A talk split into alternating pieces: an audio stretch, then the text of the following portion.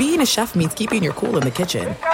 And with Resy Priority Notify and Global Dining Access through my Amex Platinum card, right this way. It's nice to try someone else's food for a change. That's the powerful backing of American Express. Terms apply. Learn more at americanexpress.com slash with Amex. NFL Total Access, the podcast, is getting you ready for the 2024 NFL Draft. I'm your host, Andrew Levy, and I'll be delivering two shows a week to make sure you're caught up on the very latest NFL news, including every free agency move and how it changes the draft needs of your favorite team. Draft experts and talent scouts, mock drafts, and a few shock drafts, too. NFL Total Access, the podcast, is already on the clock on the iHeartRadio app, Apple Podcasts, or wherever you get your podcasts.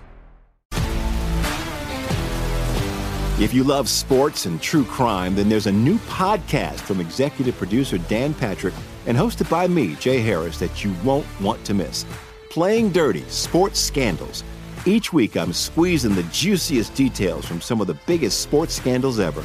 I'm talking Marcus Dixon, Olympic gymnastics, Cain Velasquez, salacious Super Bowl level scandals. Join me on the dark side of sports by listening to Playing Dirty Sports Scandals on the iHeartRadio app, Apple Podcasts, or wherever you get your podcasts. Breaking down every game, every day in Major League Baseball. This is the Baseball Betting Show. Here is your host, Greg Peterson. Good morning from the low. Welcome to lovely Las Vegas for the Baseball Betting Show with myself, Greg Peterson, now part of the VSiN Family Podcast. We've got a great podcast for you guys. In segment number two, we're going to be joined by Justin Perri. He does great work over at Shot Quality Bets, but do not let the name fool you as he does a tremendous job taking a look at the great game of baseball. We're going to be talking about some teams in general that he's finding a little bit of value on here in the second half. Perhaps a team or two that he thinks might be a buyer or a seller that you can extract a little bit of value, perhaps game to game, perhaps in the futures market there. And then we're going to be diving into what is not necessarily the world's biggest slate on Monday. It's 10 games in total, but it's a very interesting one. So we're going to be diving in there in segment number two. In the final segment, going to get you guys picks and analysis on every game on the betting board for this MLB Monday as we touch them all. And you're in segment number one, going to be rounding up everything that we got on this MLB Sunday. If you ever have any questions, comment, segment idea, what have you for this podcast, you do have one of two ways we offer those in. First one is my Twitter timeline at unit underscore D1. Keep in mind letters EM, they mean does not matter. So as per usual, please do send these into the timeline.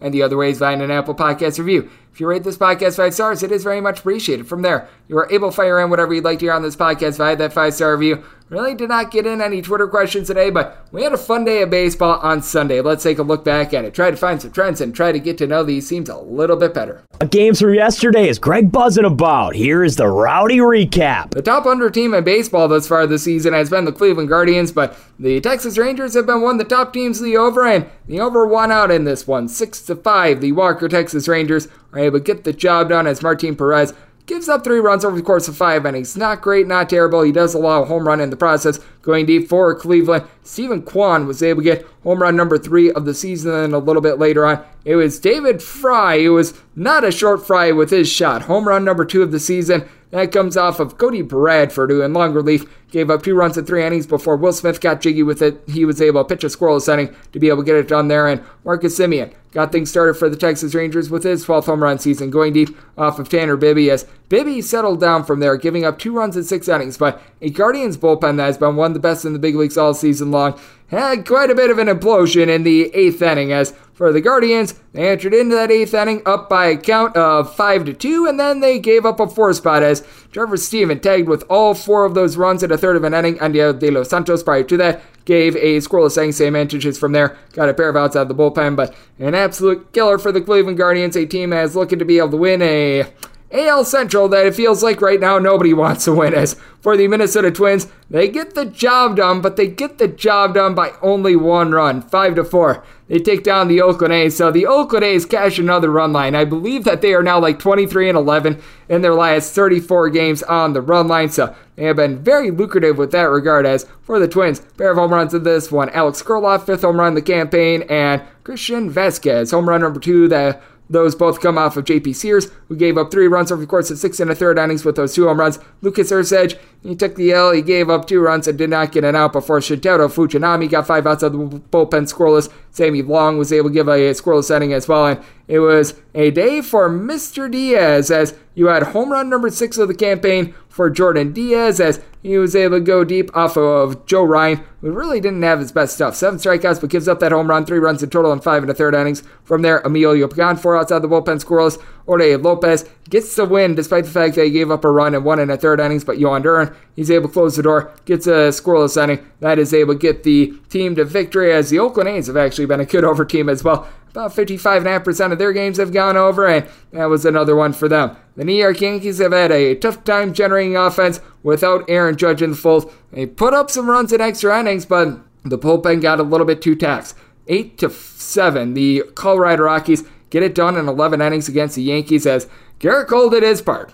No decision from 11 strikeouts, one home run allowed, a solo shot to uh, Michael Toglia, his second home run season. That's all that he would give up, and then the bullpen allows three home runs. Clay Holmes gives one up to CJ Cron, ninth home run season. Nick Ramirez gives one up to Nolan Jones, his seventh home run of the campaign. And then Alan Trejo is able to get his first home run of the campaign. That comes off of Ron Marinaccio as the home run off of Marinaccio. That was the game winner. He gave up that solo home run without getting it out. Nick Ramirez gives up two runs, one of which was earned in the 11th inning. You had Ian Hamilton do, go in and pitch two scoreless innings. Wandy Peralta scoreless inning as well, but Tommy Kahnle, Clay Holmes, they combined to give up four runs in their eighth inning of work. That was not necessarily too terrific. And Tommy Kahnle had come into this game having given up as many runs as Greg Peterson. So that was not terrific for a Yankees team that they now find themselves in dead last in the AL Central. As the Boston Red Sox, they were able to lay it on the Chicago Cubs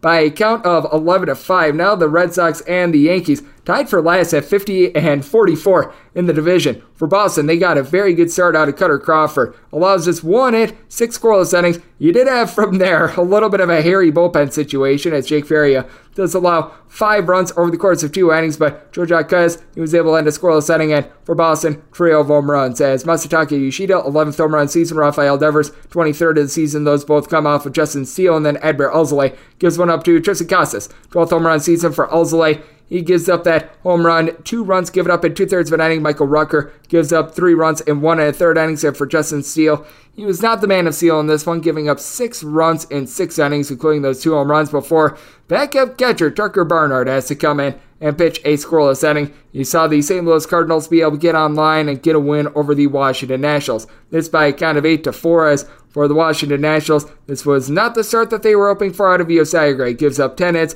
4 runs in total over the course of 5 innings, including a home run going deep for the St. Louis Cardinals. Nolan Gorman, 18th home run season. He had a bit of a swoon going into the All Star break. We'll see if that busts him out. And then Jordan Weems gives one up to Paul Goldschmidt, his 16th home run season. For Weems, a terrible outing, giving up four runs while getting one out. Joan Adon did pitch two scoreless innings out of the bullpen, so positivity there. And Jose Ferrer, he gets a pair of outs out of the bullpen scoreless as well. And for Washington, Keibert Ruiz does go deep for his 10th home run season. That comes off of Captain Jack Flaherty, who did give up three runs over the course of six innings, including that home run. From there, Chris Stratton, scoreless inning. Jojo Romero, five outs out of the bullpen scoreless after Kyle Leahy. He got just one out. He allowed a run. Was getting into a little bit of a sticky situation there, but Cardinals they're able to win the series against the Washington Nationals that they badly needed if you had the under in Giants versus Pirates, especially if you took the closing right around 10, I think a few 10 and a halfs even were posted up there as well. This was absolutely brutal. Game is 3 to 3 going into the 10th inning.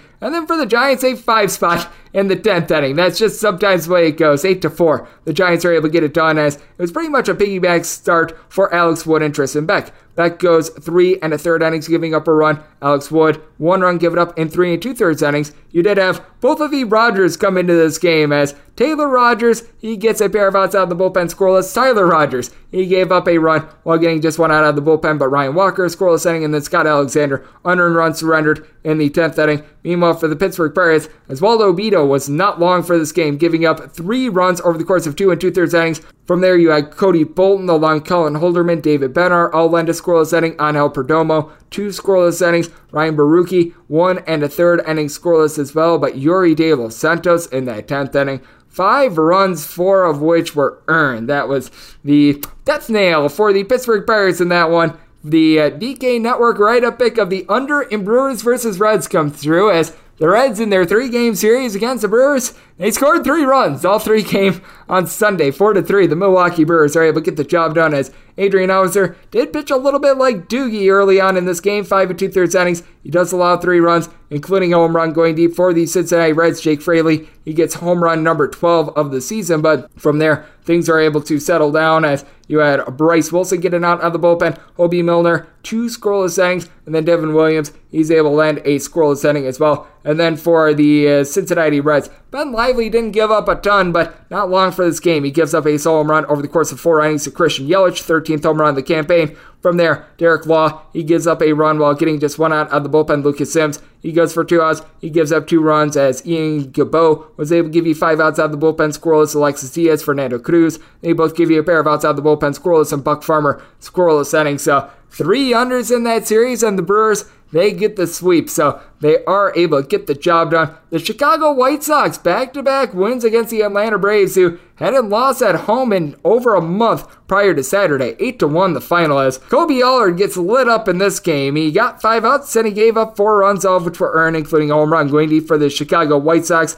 Jake Burger, his 21st home run season, and then Luis Robert goes deep off of Mike Soroka for his 27th home run season. Soroka in long relief gives up two runs in three innings, including that home run. Collin McHugh gives up two runs in one and two thirds innings as Ben Heller pair of outside the bullpen. Kirby Yates, Raisel Iglesias, they both lend a scoreless inning. And for Dylan Cease, he made the Atlanta Braves hitters cease to exist, giving up a one run over the course of five innings. Aaron Bummer, not a bummer here, two scoreless innings as Reynaldo Lopez, Jesse Scholtens both line a scoreless inning as well. So it gets the White Sox to the window, and that gets them two out of three from the Atlanta Braves. As that Central is going to be very fascinating as you know, the Detroit Tigers go down against the Seattle Mariners by a count of two to zero. As for Reese Olson, not a bad start here. He gives up two runs over the course of five and a third innings, going deep for the Seattle Mariners off of him. Cal Raleigh, 12th home run season. From there, Mason Englert, two scoreless innings. Chasen Shreve gets a pair of outs out of the bullpen scoreless. And then for Seattle, it was Bryce Miller making his first start off the injured list and looked very solid. Only 70 pitches, but five scoreless innings out of him. And then Paul Sewald, Justin Topa, Matt Brash, Andres Munoz. They're able to turn a scoreless inning. By the way, this is going to surprise a lot of people, but the Tigers, currently thus far this season, 55% of their games have gone over the total, despite the fact that they have been one of the lighter hitting teams in the big leagues. The Kansas City Royals have also been one of the lighter hitting teams in the big leagues. They've been playing a lot more of their games to the under. That was not the case on Sunday, though, as the Tampa Bay Rays, the third best team to the over thus far this season, 56.5% of their games have gone over. They fall to the Kansas City Royals by a count of 8 to 4 as the Royals, they were really just able to put it on Zach Eflin.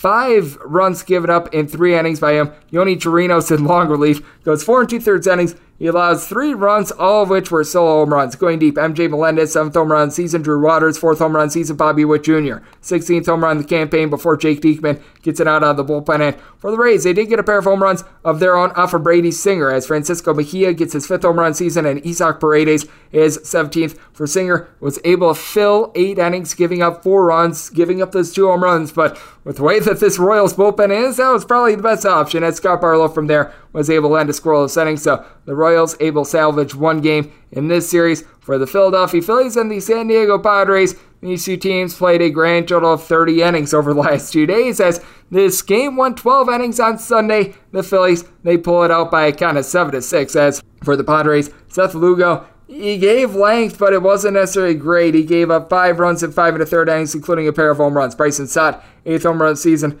Kyle Schwarber, his 25th. And for Zack Wheeler, he was trying to wheel and deal, gives up three runs in seven innings, including a pair of home runs going deep for the Padres. Xander Bogaerts 11th home run season. Ha-Seong Kim is 11th. And then for the Phillies, Gregory Soto, he caused this game to go to extras. He gave up two runs in two thirds of an inning. Yunior Marte from there. He gets it out of the bullpen. Craig Kimbrel, scoreless inning. Matt Strahm in extra innings gives up an unearned run in the 10th inning. And then Jeff Hoffman, two scoreless innings in the 11th and the 12th inning to be able to get it done for the Philadelphia Phillies as the Padres bullpen was relatively solid as well. Tom Cosgrove, one and two thirds innings scoreless. Nick Martinez, two scoreless innings. Josh Hader gives up an unearned run in extras, and then Tim Hill, one and two thirds innings, gives up an unearned run with the ghost runner on second base. So they did their part, but for Seth Lugo, probably need to do a little bit more. And for the Arizona Diamondbacks, offense did their part, but the pitching did not. Seven to five, the Toronto Blue Jays able to get this one done as for Tommy Henry. Gives up three runs in four and a third innings, but it was really Scott McGough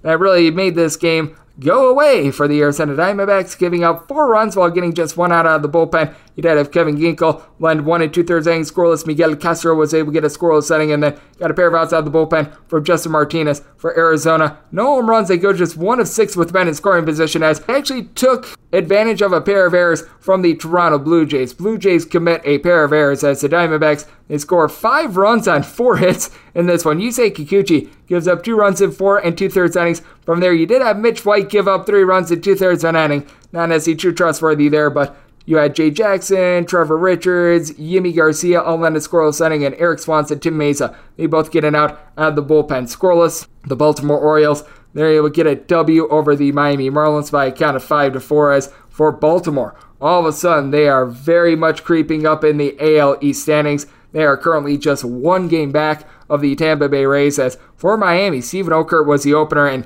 that was costly for the team. He gave up every single one of the earned runs that were surrendered by Miami. He gave up three earned runs and a third of an inning going deep for the Baltimore Orioles off of him. Anthony Santander, 100th career home run and 17th home run season from him. George Soriano from there comes in, gives up two runs in three innings, but they were all unearned runs. Johnny Cueto has a little bit of a bulk guy, three scoreless innings. You had Tanner Scott, lend a scoreless inning, and Huascar Brazoban gives you a pair of outs out of the bullpen scoreless. Meanwhile, for Baltimore, Kyle Bradish, seven and a third innings scoreless. Things got very bizarre late as a man by the name of Eduard Bazardo comes in and gives up three runs in a third of an inning, but Bryan Baker gets a pair of outs out of the bullpen, and so does Danny Coulombe. Coulombe does give up a run along the way, but Baltimore able to get it done, and they are creeping up in terms of that race. And then we did see this game go to extra innings, and the Mets, they got a win that they badly needed. Are they going to be buyers at the deadline? They probably should not be, but you know what? The Mets got something to go their way. Two to one the final as the Mets have now scored three runs since the All Star break, but enough to be able to get it done here as Bobby Miller gives up just one run in four and two thirds innings. Brusdar Graterol from there, a uh, third of an inning scoreless. Ryan Brasier, Phil Bickford, Alex Vesia, Evan Phillips all lend to scoreless settings before you have an unearned run given up in the 10th inning by Nick Robertson for the LA Dodgers. They go just one of 11 with men in scoring position as Max Scherzer was tremendous gave up one hit and no runs in seven scoreless innings. Trevor Gott, he got got giving up a run in a third of an inning, but David Robertson, two scoreless innings to be able to get the W, and Brooks Raley, he's able to get a pair of outs out the bullpen scoreless, going up against a Dodgers team that had been the best team to the over in all of baseball entering into Sunday. And then to wrap up the day, the LA Angels in prime time completely blew their game against the Houston Astros. They were up two runs going into the ninth inning. They give up a four spot in the ninth inning, and thus the LA Angels lose another one. This was a game that was completely all over the place with Tyler Anderson only being able to go three innings, gave up one run along the way, and then first few guys out of the bullpen, not bad. Zack Weiss, one and two thirds innings scoreless. Jose Soriano, a scoreless inning, and then Jacob Webb gives up a pair of solo home runs. It is one and third innings of work. Carlos Estevez gives up two runs, including a home run in his inning of work, and Jaime Barria with his zero career saves, gives up four runs in the ninth, including a pair of home runs to trash bin this game. As going deep off of him, you had Alex Bregman get his 13th home run season, Kyle Tucker his 14th, and earlier on in the game, you had Chas McCormick go deep twice, 10th and 11th home runs of the season. Then you had one Jake Meyers be able to get his 7th home run season for Cristian Javier. Not great, not terrible. Gives up three runs over the course of five innings. Did allow a home run along the way going deep. Mike Moustakas his eighth home run of the season. You had Rafael Montero, who I call Rafael Montero Bull, give up a run in one and a third innings of work. Phil Maton, he was able to get the final three outs to be able to get this one ju- done, as Joe Kuhnel before that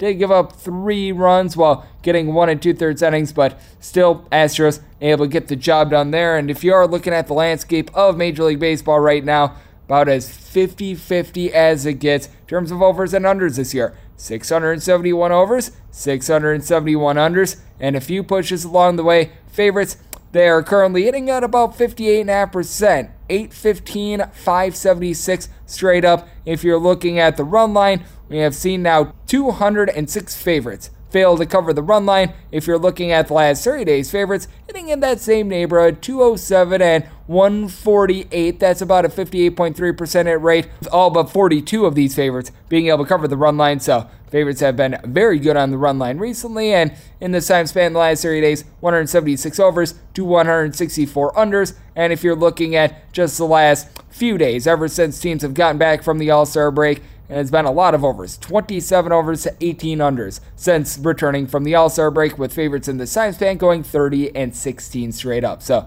that's what we're seeing in Major League Baseball right now, and that's what we all got on Sunday. Coming up next, we're going to be talking with Justin Perri, looking at Monday's games and just some of the betting angles that he has going into the trade deadline. That's up next, right here on the Baseball Betting Show with myself, Greg Peterson, now a part of the VSiN Family Podcast. NFL Total Access, the podcast, is getting you ready for the 2024 NFL Draft. I'm your host, Andrew Levy, and I'll be delivering two shows a week to make sure you're caught up on the very latest NFL news, including every free agency move and how it changes the draft needs of your favorite team. Draft experts and talent scouts, mock drafts, and a few shock drafts, too. NFL Total Access, the podcast, is already on the clock on the iHeartRadio app, Apple Podcasts, or wherever you get your podcasts. If you love sports and true crime, then there's a new podcast from executive producer Dan Patrick and hosted by me, Jay Harris, that you won't want to miss. Playing Dirty Sports Scandals. Each week, I'm squeezing the juiciest details from some of the biggest sports scandals ever. I'm talking Marcus Dixon, Olympic gymnastics, Cain Velasquez, salacious Super Bowl level scandals. Join me on the dark side of sports by listening to Playing Dirty Sports Scandals on the iHeartRadio app, Apple Podcasts, or wherever you get your podcasts. What's up, everybody? This is Stephen A. Smith. When I'm not at my day job, First Take, you can find me in my studio hosting the Stephen A. Smith Show podcast. Tune in every Monday, Wednesday, and Friday, at the very least, as I bring you all new episodes that feature the biggest headlines in the world of sports, pop culture, business, and politics. You'll hear my unfiltered opinions on those nauseating Cowboy fans, the chaos in Washington, D.C., and trending topics on social media, as well as my straight shooter interviews with top celebrities and game changers. And I occasionally give out love advice. Yes, it's true. If you want to know my true feelings about something, I'll give it to you straight. So listen to the Stephen A. Smith Show podcast on the iHeartRadio app, Apple Podcasts, or wherever you get your podcast.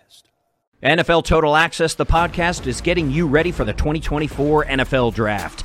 I'm your host, Andrew Levy, and I'll be delivering two shows a week to make sure you're caught up on the very latest NFL news, including every free agency move and how it changes the draft needs of your favorite team. Draft experts and talent scouts, mock drafts, and a few shock drafts, too. NFL Total Access, the podcast, is already on the clock on the iHeartRadio app, Apple Podcasts, or wherever you get your podcasts. If you love sports and true crime, then there's a new podcast from executive producer Dan Patrick and hosted by me, Jay Harris, that you won't want to miss. Playing Dirty Sports Scandals. Each week, I'm squeezing the juiciest details from some of the biggest sports scandals ever. I'm talking Marcus Dixon, Olympic gymnastics, Cain Velasquez, salacious Super Bowl level scandals. Join me on the dark side of sports by listening to Playing Dirty Sports Scandals on the iHeartRadio app, Apple Podcasts, or wherever you get your podcasts. What's up, everybody? This is Stephen A. Smith. When I'm not at my day job, First Take, you can find me in my studio hosting the Stephen A. Smith Show podcast. Tune in every Monday, Wednesday, and Friday, at the very least, as I bring you all new episodes that feature the biggest headlines in the world of sports, pop culture, business, and politics. You'll hear my unfiltered opinions on those nauseating Cowboy fans, the chaos in Washington, D.C., and trending topics on social media, as well as my straight shooter interviews with top celebrities and game changers. And I occasionally give out love advice. Yes, it's true. If you want to know my true feelings about something, I'll give it to you straight. So listen to the Stephen A. Smith Show podcast on the iHeartRadio app, Apple Podcasts, or wherever you get your podcast. Are you ready to become a winning sports bettor? Schedule a call with SBIA to find out how their service can make you a long term winning player. They've developed an innovative algorithm that maximizes units return, and they are so confident in their system that they offer a money back guarantee. Sign up by October 31st and get their NBA package at no cost until they reach 10 net units. They treat sports betting like a business. So if you want to learn how to make your sports betting dreams a reality, visit them at SBIA1.com and check them out on social media at SBIA Sports. Breaking down every game, every day in Major League Baseball. This is the Baseball Betting Show. Here is your host, Greg Peterson. And we're back in lovely Las Vegas for the Baseball Betting Show with myself, Greg Peterson, now part of the VSiN Family Podcast. It is always a pleasure to be joined by this man as Justin Perri. He does great work over at Shot Quality Bets, but do not let the name fool you because this man also does an amazing job taking a look at the great game of baseball he has been joining me on this podcast for really the last two years. Is a man that is based out there in the northeast part of the country, and a man that you are able to follow at Justin Perri, the number eight. You want to note that that last name is spelled P E R R I. And Justin, it is always a pleasure, my friend. Thank you.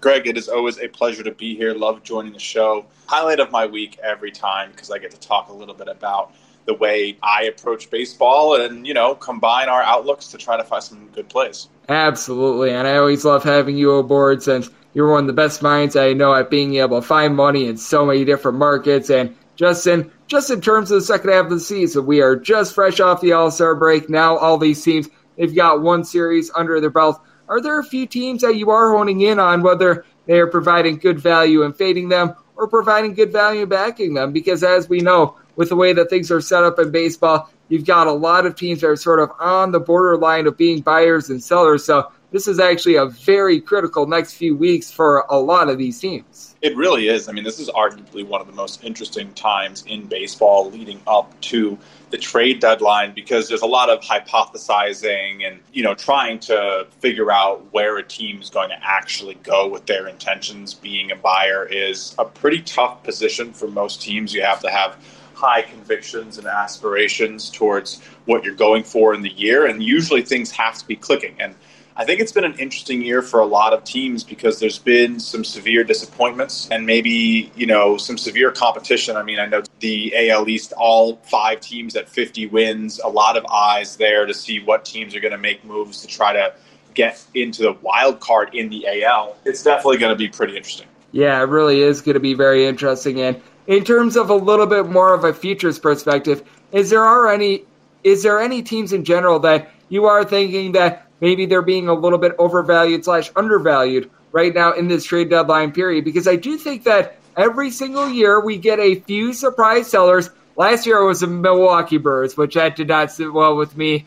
Being a man from Wisconsin whatsoever when they traded away Josh Hader, I am still very salty about that, but I think trying to hone in on a pseudo seller, I think is the best way of being able to put it, can be something that's very profitable. Is there a team or two that you think could provide good value, whether that be fading them or backing them in the futures market right now? It's definitely tough. My mind definitely goes towards that NL Central, which feels like there's a lot of room. I think the Cubs, for the price, it's it's a long shot still. I mean, you're talking usually 10 to 1, 11 to 1 is what I've been seeing in the last couple days. Brewers do have a good lead right now, especially after the Cubs dropped a game to the Red Sox here on Sunday. It's a little bit tough, but I do think they have the talent. I mean, I'm a big fan of Christopher Morel. We've seen that Bellinger has been playing a lot better, and they do have the staff to do it. Of course, this is one of those teams where you're making this bet with the hope they don't move Marcus Stroman, with the hope that they think that they're in it. And I do think that they are. The Brewers have been carried a lot this season by the likes of small wins, Christian Yelich leading the lineup small ball victories. They I have a negative run differential, and we see time and time again that teams that look like that can struggle to actually close at the end of the year. I know plenty well how a Milwaukee Brewers offense can look come the end of the season. They can go fully anemic on you. We've seen it in the postseason, and we could see it again. Now, I mean, the Reds have definitely slowed down, so I think the Cubs have a chance. Eight games does sound like a lot, but if you get hot and you win some of the series against your opponents in the division, you could definitely make it close come the end of the year. It is only mid July. We are at, I think, you know, 95 games for most teams, 94 games. So you do have a good chunk left. Crazier things have happened. Bigger collapses have been seen. So if you like that type of bet, I do think the Cubs at 10 to 11 to 1 has some value. Another one, really quick, I talked about it on my Twitter a couple weeks ago. The Tigers, I think, had some good value. I was probably even a little late to that party. I mean, the Twins do have a sizable lead here, but they can definitely go flat from time to time. I've seen them barely scrape by a couple of these wins against the A's. They padded their record a little bit, but if, if the tough gets going, I don't know if the Twins are that tough. So I think those middle of the pack teams look pretty good and then I would probably leave the rest of the divisions alone. They feel kind of set. The Dodgers probably will pick up the pace a little bit more as the season goes on. I feel like a schmuck, but I took the Detroit Tigers at 35 to 1 to win the nice. division, so we shall see what happens there. As joining me on the show, we do have Justin Perri. He does great work over at Shot Quality Bets, and I don't think that this will hurt this future. Going up against the Kansas City Royals with Jordan Lyles, who the Kansas City Royals are 1 in 16 and it starts this far this season. So that's a good place to start. Matt Manning is going to be going for the Detroit Tigers and with the Tigers. They're between about minus 120 to minus 130 on the money line with a total of nine and a half. And certainly, I do think that the Detroit Tigers should be able to win this game. I mean, everyone has been beating the Kansas City Royals when Jordan Lyles has been on the mound. But I do take a look at this total of nine and a half, and I think there's going to be a little bit of positivity with Jordan Lyles. You look at the advanced numbers, and he is still stunk. He hasn't stunk to the point of his 640 ERA, though. And for Matt Manning, he's coming off of that combined no hitter. I like the way that he is rolling right now with two of the uh, bottom four teams in the big leagues in terms of both on base percentage and runs per game. I just don't see how the offense is going to be able to get to this total of nine and a half. Yeah, we have seen a little bit of a pickup, I think, from the Royals in the last few days, but I think this is a good spot for an under. Uh, I know Salvador Perez got lifted after chugging from first to third in Sunday's game, so big part of the Royals' offense might actually not be there if it isn't injury related. I haven't seen any updates yet, but that's usually not great for a catcher who isn't much of a runner to not come back. He got pulled in the second inning. So that could be interesting. But yeah, I think this one probably ends up being a little sweatier than we maybe expect. But I do lean under. I think nine and a half probably is a little high. Lyles could easily get into some trouble against a Detroit team that does have the capacity to put up five or six runs, but you definitely are looking for the Royals to be the driver behind that over. And if you don't trust them to score, I think you could definitely look towards these teams to stay under, especially the Royals. I think, especially after an offensive day and then, you know, having a new team come in and, and, facing Matt Manning, who, like you said, has been a little bit improved in his last handful of plate appearances. Didn't look great against the Rockies, but I honestly respect four runs over five innings at course. I think you should at this point, knowing how the ball travels there. Only five hits, four runs, four earned, and struck out a couple. The strikeout numbers have been improving a little bit. Past performances against the Rangers and the Blue Jays and the Astros, he's played some tough competition this season. So I'm not really too concerned about Manning against these Royals. I think that's a good avenue if you want to target just one team, or maybe even have them limited in the first five team totals, which I'm very excited to be able to start playing again a little bit because I've been on vacation. I do think that that's a good look on that front as well as the Royals. They do have Jordan Lyles going, and they don't necessarily have the world's greatest bullpen, so always have a little bit of trepidation taking it under when you've got those two attributes, but at the same time, you have lots of trepidation taking it over when you've got the Tigers offense and the Royals offense in the same game as well. So exactly. you're able to take a look at it from both ways there. And this one I think is very interesting as well because as we know, with the Tampa Bay Rays, they've been dealing with a little bit of an injury to Shane McClanahan, but he is going to be making the start for them on Monday. Dane Dunning is going to look to get Gitter Dunning for the Texas Rangers. And total on this game is eight and a half with the Rays, getting them in that neighborhood about a minus 125. How do you view this game? Because with Shane McClanahan, when he has been fully healthy, he has been pretty much the AL Cy Young Award leader in the clubhouse. But for Shane McClanahan, we just don't know if he's fully 100% in this spot. Yeah, this is a tough spot against an offense that can definitely take advantage of you if you make a few errors. You're not talking about small stakes here from McClanahan. If he's not on, I mean, you know, he still definitely can locate his pitches, but we, we look for that velocity for him to really be effective. And of course, the breaking ball movement that kind of makes him who he is. He's almost impossible to hit when he's healthy. So if the Rangers can sort of get a hold of a guy who isn't fully himself, but this team is definitely trying to, you know, stay as hot as they were, I think we have seen a little bit of a slowdown. Baltimore Orioles are what one game behind right now. I don't I don't think anyone was really expecting that. 60 and 36, 57 and 35. It's pretty crazy. So I'm I'm pretty interested to see how the Rays continue to fight. They lost a big game to Kansas City, you know, a team that we didn't expect to have 3 and 7 stretches in their last 10, looking to, you know, not lose this first spot. Uh, you have a Texas team that has 55 wins, and I think the slowdown has been a regression waiting to happen a little bit. Maybe that's some of my annoying New Yorker bias coming in, but both Toronto and Baltimore are hot. Boston hot, won eight games. Obviously, the Yankees are kind of an afterthought, unfortunately, at this point. I mean, you know, tied with the Red Sox for last. But I don't know. This is going to be an interesting series for the Rays. I think you can look for Texas to maybe continue their tough nature, they will put up those runs. So maybe fading McClanahan if you're still getting favorable numbers on his earned runs allowed.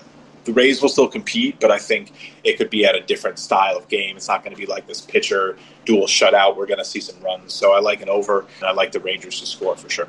Yep, with the Rangers, they have been a constant on offense all season long. And for the Tampa Bay Rays, they've got pretty much seven different guys that have hit at least 11 home runs this far this season. And all but one of them hitting above a 260. So that's a pretty good duo as well. And for Dane Dunning, he's not been able to get any strikeouts at all. So a total of eight and a half. I do think is a little bit too low as well as Justin Perri. He does great work over at Shot Quality Bets. He is joining me right here on the Baseball Betting Show, and I think this team is very interesting as well. What do we make out of the Cincinnati Reds and the fact that at home, and as we know, Great American Ballpark, one of the best hitters' havens that you're going to find in all of baseball, they scored three runs in three games against the Milwaukee Brewers. Now they welcome the San Francisco Giants to town with Logan Webb going. Now, Logan Webb obviously has never been the same pitcher when he has been on the road than he has been at home, but still pretty darn solid. Giants are right around a minus 155 favorite with a total between 9.5 and 10. And for the Reds, I do think that the lack of real home run thumping power is right now what's hurting them. Definitely. I think there was a lot of perception around Elly De La Cruz. Very worth it. He came out with a bang, but this team has kind of slowed a little bit. And I think they're sort of looking for their identity without that full hype. I know there were some rumors about uh, Encarnacion Strand getting pulled from the Louisville lineup. So potentially seeing some names come up. I know Grayson Rodriguez is actually getting a call for Monday, which is very interesting for the Orioles. But yeah, I mean, pitching at Great American Ballpark is never easy. You're talking about a place where, you know, the winds definitely tend to go out. It's going to be a beautiful, like 75, 80 degrees there. It's not going to be too hot.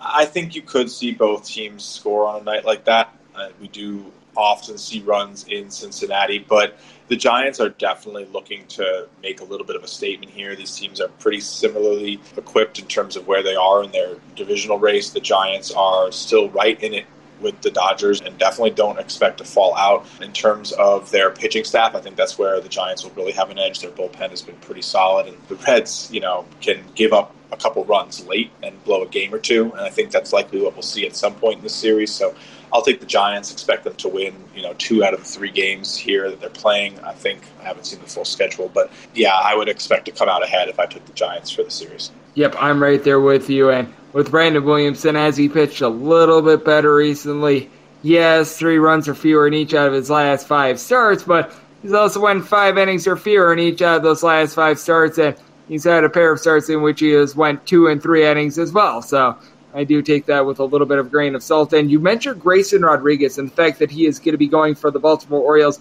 It is going to be the young gun for the LA Dodgers and Emmett Sheehan, who's going to be getting the start here. And with Baltimore, I'm seeing a DraftKings opener of minus 120 on them.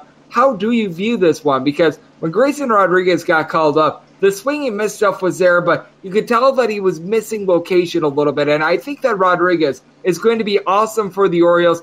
I just don't know if he's going to be an impact guy this season or not. And I do think that he might be someone that could benefit from a little bit more time at the minor league level, though perhaps second time around at the big league level could do him a little bit of good as well. Yeah, you know, he definitely deserved to have a chance to come up. Uh, this is one of those guys where we get to talk about him right now struggling, and it's probably going to be a short lived topic. Grayson Rodriguez is poised to be one of the top 10 arms in the MLB for a while. At least that's what all of his statistics point at. And, you know, struggled up in the majors, and then they sent down to start June. It's been pretty electric. I mean, only given up three runs, I believe pitched about 37 innings or so with the Norfolk Tides. So he has been electric. He had a 12 strikeout, six inning outing, multiple other double digit strikeout days. So the stuff's there at the minors. It's just about translating to the majors, maybe getting his head right, his preparation right. Maybe the game just needs to slow down a little bit more for him. He's definitely on the younger side, coming in at 23. I think we will see him succeed. It's just about when. So I know the Orioles are in a very unique spot. I mean, this is a guy who is expected to lead them, probably someone who needs to turn the corner for them in order to make a championship series uh, or, or clinch the division out from under the Rays when no one thought they would. I'm really excited about Rodriguez. It's going to happen at some point.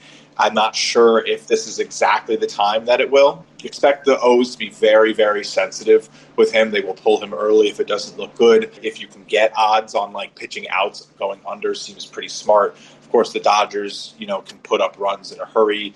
Baltimore is an interesting park. It should favor Rodriguez, but this is still a very formidable lineup that will look to capitalize on the young kid's mistakes if he makes anything. And this is one of the most difficult lines to face off against as well, with the Dodgers not necessarily the world's greatest team in terms of batting average, but you've got all those guys who are able to draw walks, and Grayson Rodriguez, one of his biggest issues has been missing location. Then when you do miss location in the zone, they pound it out for Homer it's not necessarily great as well. And Justin, it's a little bit of a smaller card because it is a travel day for some of these teams, but any games that we haven't talked about that you do have your eye on? Yeah, I mean, I think really interesting series coming up between the Cardinals and the Marlins. Both these teams have, you know, been a little bit on the struggling side.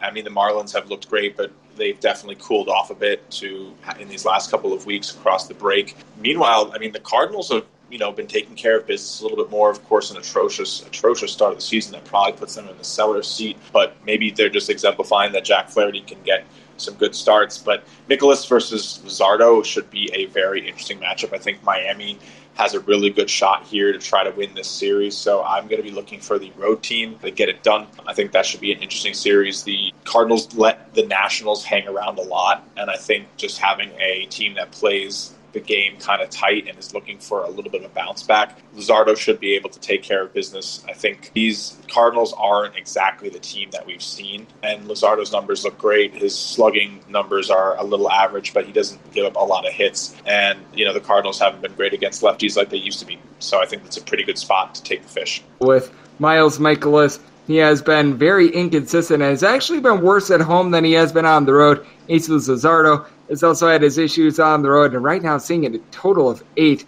That just to me seems a little bit too low, even though the Miami Marlins have been a little bit of a top heavy lineup. I do think that we're looking at something a tad bit too low there, but a man that I'm always eye on because this man does absolutely tremendous work. That'd be you, Justin. Let the good people at home know it's all on tap for you and how people are able to follow along with all of your work on social media and other platforms. Of course. Thank you, Greg. It is always a pleasure to be here, chat a little bit about baseball. This is what I do all summer while we wait for college basketball to kind of come back. The work that we're doing over with shot quality bets is really great, developing some of the most advanced metrics for evaluating the game of basketball. We have some really great WNBA numbers over there right now, but definitely laying and updating our data, trying to get to November and October as fast as we can to get some college basketball back. But in the meantime, definitely check out my Twitter. I do a lot of different baseball handicapping, pay attention to a lot of maybe different things, looking at environmental conditions, pitch types, all this type of advanced stuff, really digging into savant data. So should have a lot of plays for the whole rest of the year, and uh, hopefully continue a pretty dang good season so far, if I don't say so myself. That's what we like to hear, as Justin does a great job in so many different markets all forms of basketball, does a great job with baseball, does a great job with football, does a little bit of everything. And every single time he joins this podcast, always lends tremendous insights as well. A big thanks to Justin for joining me on the Baseball Betting Show, now part of the VSiN Family Podcast. And coming up next, it is that time of the podcast. They give you picks and analysis on every game on the betting board for this MLB Monday as we touch them all. NFL Total Access, the podcast, is getting you ready for the 2024 NFL Draft. I'm your host, Andrew Levy, and I'll be delivering two shows a week to make sure you're caught up on the very latest NFL news, including every free agency move and how it changes the draft needs of your favorite team. Draft experts and talent scouts, mock drafts, and a few shock drafts, too. NFL Total Access, the podcast, is already on the clock on the iHeartRadio app, Apple Podcasts, or wherever you get your podcasts. If you love sports and true crime, then there's a new podcast from executive producer Dan Patrick and hosted by me, Jay Harris, that you won't want to miss. Playing Dirty Sports Scandals. Each week, I'm squeezing the juiciest details from some of the biggest sports scandals ever. I'm talking Marcus Dixon, Olympic gymnastics, Cain Velasquez, salacious Super Bowl level scandals. Join me on the dark side of sports by listening to Playing Dirty Sports Scandals on the iHeartRadio app, Apple Podcasts, or wherever you get your podcasts. What's up, everybody? This is Stephen A. Smith. When I'm not at my day job, First Take, you can find me in my studio hosting the Stephen A. Smith Show podcast. Tune in every Monday, Wednesday, and Friday, at the very least, as I bring you all new episodes that feature the biggest headlines in the world of sports, pop culture, business, and politics. You'll hear my unfiltered opinions on those nauseating Cowboy fans, the chaos in Washington, D.C., and trending topics on social media, as well as my straight shooter interviews with top celebrities and game changers. And I occasionally give out love advice. Yes, it's true. If you want to know my true feelings about something, I'll give it to you straight. So listen to the Stephen A. Smith Show podcast on the iHeartRadio app, Apple Podcasts, or wherever you get your podcast. NFL Total Access, the podcast, is getting you ready for the 2024 NFL Draft. I'm your host, Andrew Levy, and I'll be delivering two shows a week to make sure you're caught up on the very latest NFL news, including every free agency move and how it changes the draft needs of your favorite team. Draft experts and talent scouts, mock drafts, and a few shock drafts, too. NFL Total Access, the podcast, is already on the clock on the iHeartRadio app, Apple Podcasts, or wherever you get your podcasts. If you love sports and true crime, then there's a new podcast from executive producer Dan Patrick and hosted by me, Jay Harris, that you won't want to miss. Playing Dirty Sports Scandals. Each week, I'm squeezing the juiciest details from some of the biggest sports scandals ever. I'm talking Marcus Dixon, Olympic gymnastics, Cain Velasquez, salacious Super Bowl level scandals. Join me on the dark side of sports by listening to Playing Dirty Sports Scandals on the iHeartRadio app, Apple Podcasts, or wherever you get your podcasts. What's up, everybody?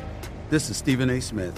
When I'm not at my day job, First Take, you can find me in my studio hosting the Stephen A. Smith Show podcast. Tune in every Monday, Wednesday, and Friday, at the very least, as I bring you all new episodes that feature the biggest headlines in the world of sports, pop culture, business, and politics.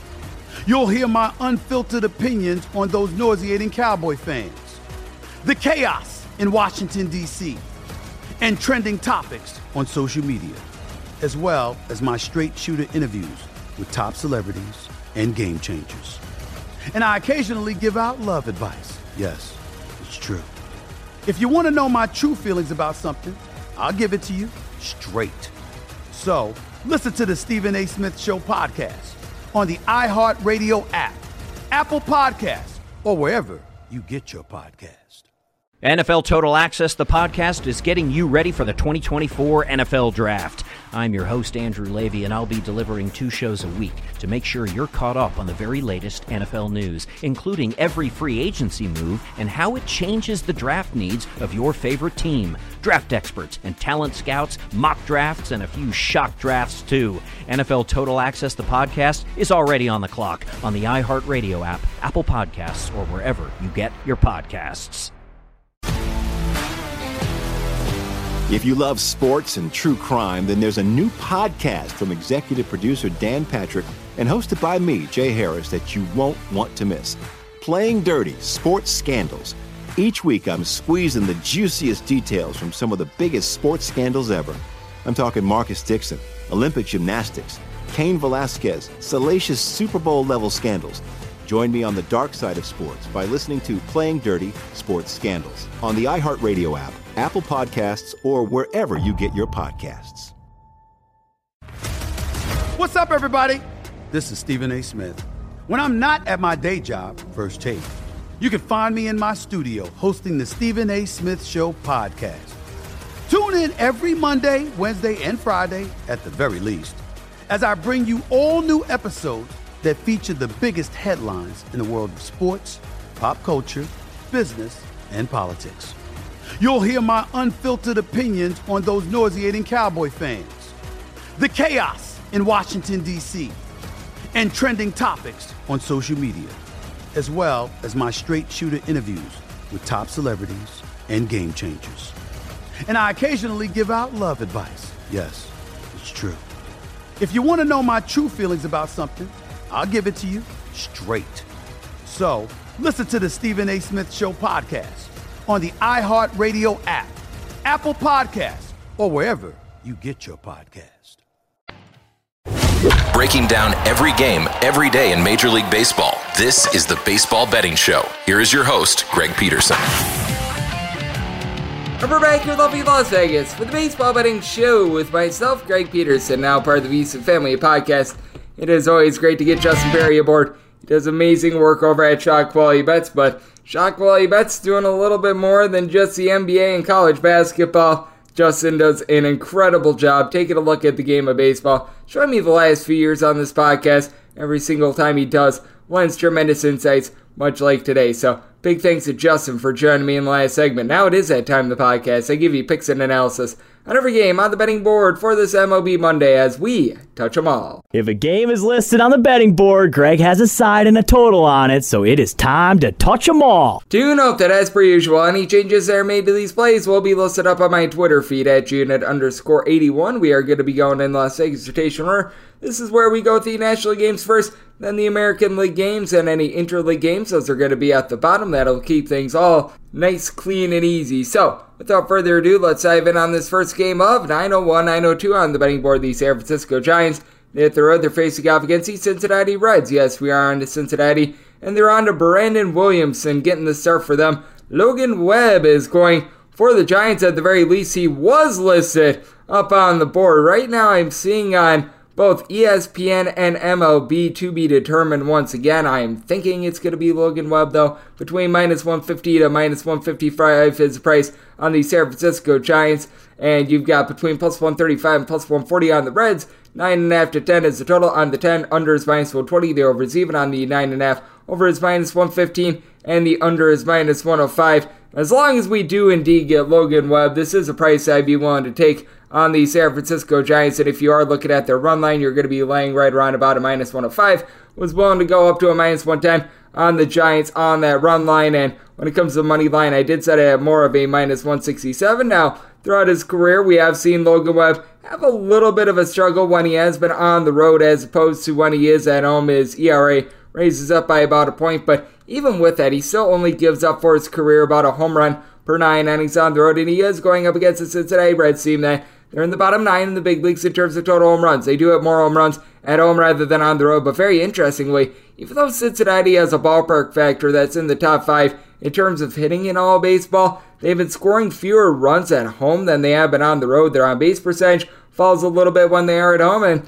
they've scored three runs since the All Star break. I do think that they're going to be able to bust out of that swoon. You do have a trio of guys, Jonathan India, Jake Fraley, along with Spencer Steer, all with between 12 and 14 home runs, with Steer and Fraley both have a 363 on base. You've been able to have Matt McLain hit for a 300, TJ Friedl more around a 295. Obviously, Elly De La Cruz has been tremendous for this bunch, but he had one hit in that entire series against Milwaukee Brewers, so he is someone that is still just 21 years old. He's going to have his ups and downs. All in all, though, this Reds team does move the line, but for the San Francisco Giants, they do a significantly better job of hitting when they're on the road rather than when they're at home. It's not because they just focus up when they're on the road or anything like that, just because of their ballpark factor in general. San Francisco, one of the most pitcher friendly ballparks that you're going to find in the big leagues. You've got the Giants averaging right around 4.05 runs per game at home, more like 5.3 runs per game when they're on the road. And a big reason why it's just so much easier for them to be able to hit home runs when they're on the road. This is a Giants bunch that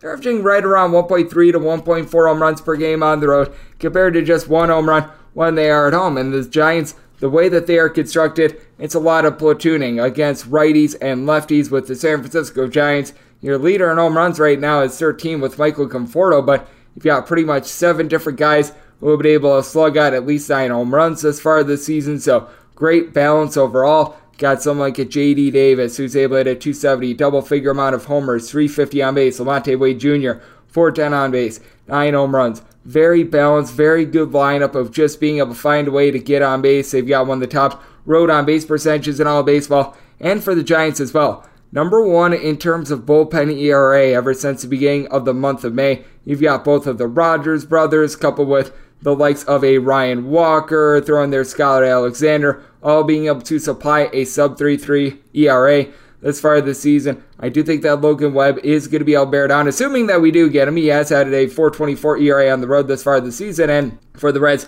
the team has done a solid job in their bullpen as well. Both of these teams did have to use up quite a bit of their bullpen yesterday for the Giants. They went extra innings. Ben Lively unable to lend five innings for the Reds, but Alexis Diaz has been one of the better closers in the big leagues. Ian Gibaut, Buck Farmer, Alex Young giving you a 3-3 ERA better has been solid, but the big thing for the Reds is that Brandon Williamson has actually pitched a little bit better recently. Three earned runs of fear surrendered in each out of his last five games now. Comes with a bit of an asterisk. Has went five innings or fewer in every one of those starts, and it has been a little bit worse at home rather than on the road. 540 home ERA compared to a 495 ERA on the road. He is giving up about 1.5 home runs per nine innings, right around 3.7 walks per nine innings, and he's fielding independent also north of five. And it's not too terrific. So I do think that the Giants should be able to take it to the Reds, but I do think that this might be a little bit of a sneaky low scoring game. Reds have had a tough time getting their offense going since the All Star break, so I did set my total at 9.3. Looking at the under and looking at the Giants on the run line 903 904 on the betting board. The Miami Marlins at the road face off against the St. Louis Cardinals as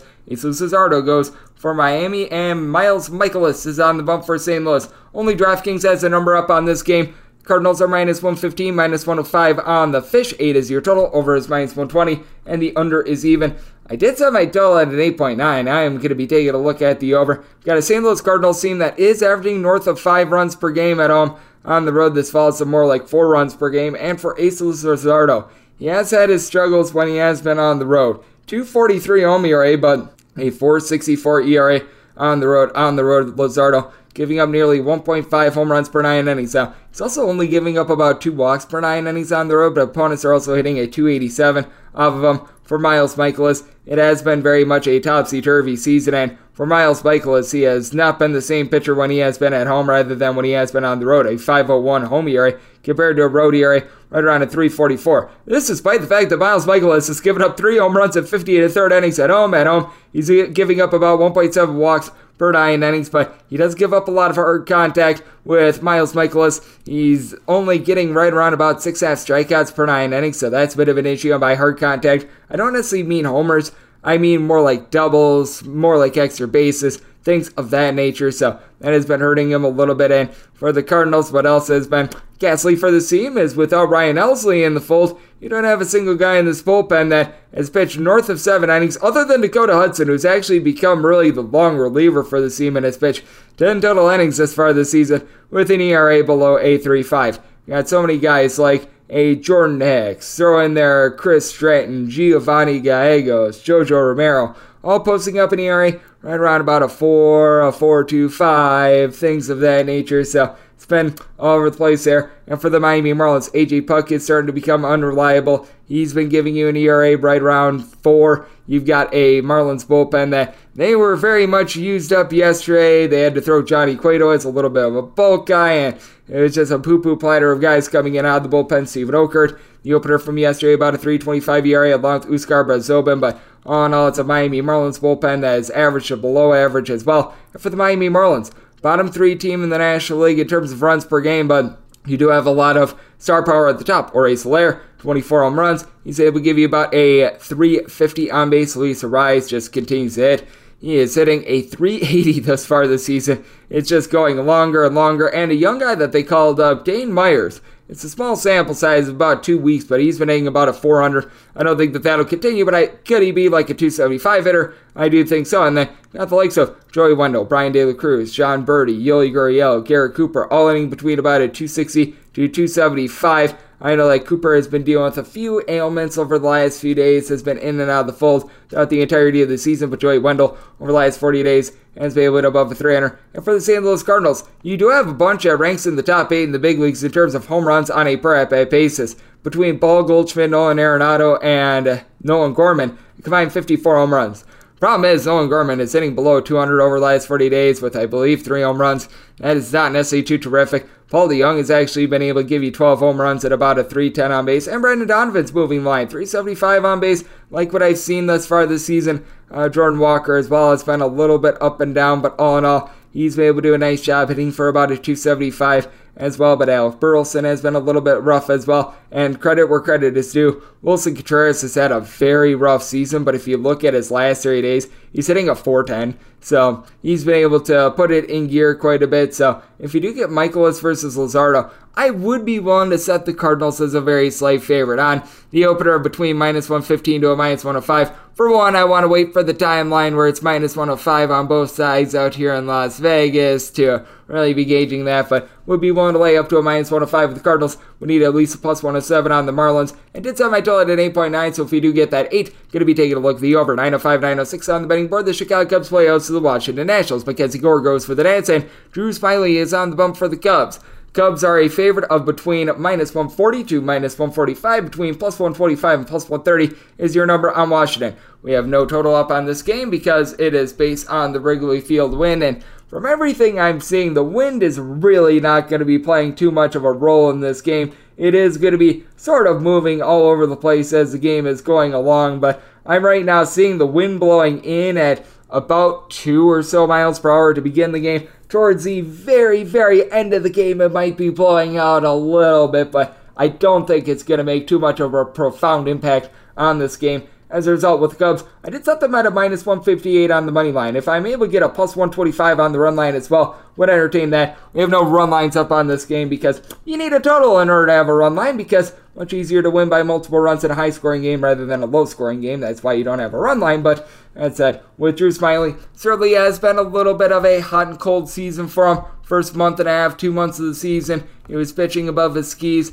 Last month or so, he has been getting a little bit unlucky, so we shall see if water is able to find its level. Overall for the season, 431 ERA, fielding independent, more around a 480. He's been getting only about 7.5 strikeouts at 3.3 walks per nine innings with Drew Smyly has been very hit or miss when he's been at home. He either delivers a tremendous start or he gets lit up. It has not been a lot of in between as he's been giving up about a home run and a half per nine innings when he's been at home. And for Mackenzie Gore, the big key for him, limiting the walks because he's been getting right around 10.9 strikeouts per nine innings, but he's also giving up 3.9 walks per nine innings, 1.4 home runs per nine as well. He's been slightly better on the road than he has been at home, giving up about 1.2 home runs per nine innings, but let's face off against the Chicago Cubs team that they do a good job of being able to get on base. They don't necessarily have a ton of thumping power. Cody Bellinger, he's starting to turn it on though, hitting for a 300. He's been able to slug out 12 home runs as far this season. And Patrick Wisdom, Christopher Morel, both have 15 home runs. Wisdom not getting on base, hitting below a 200, but Christopher Morel,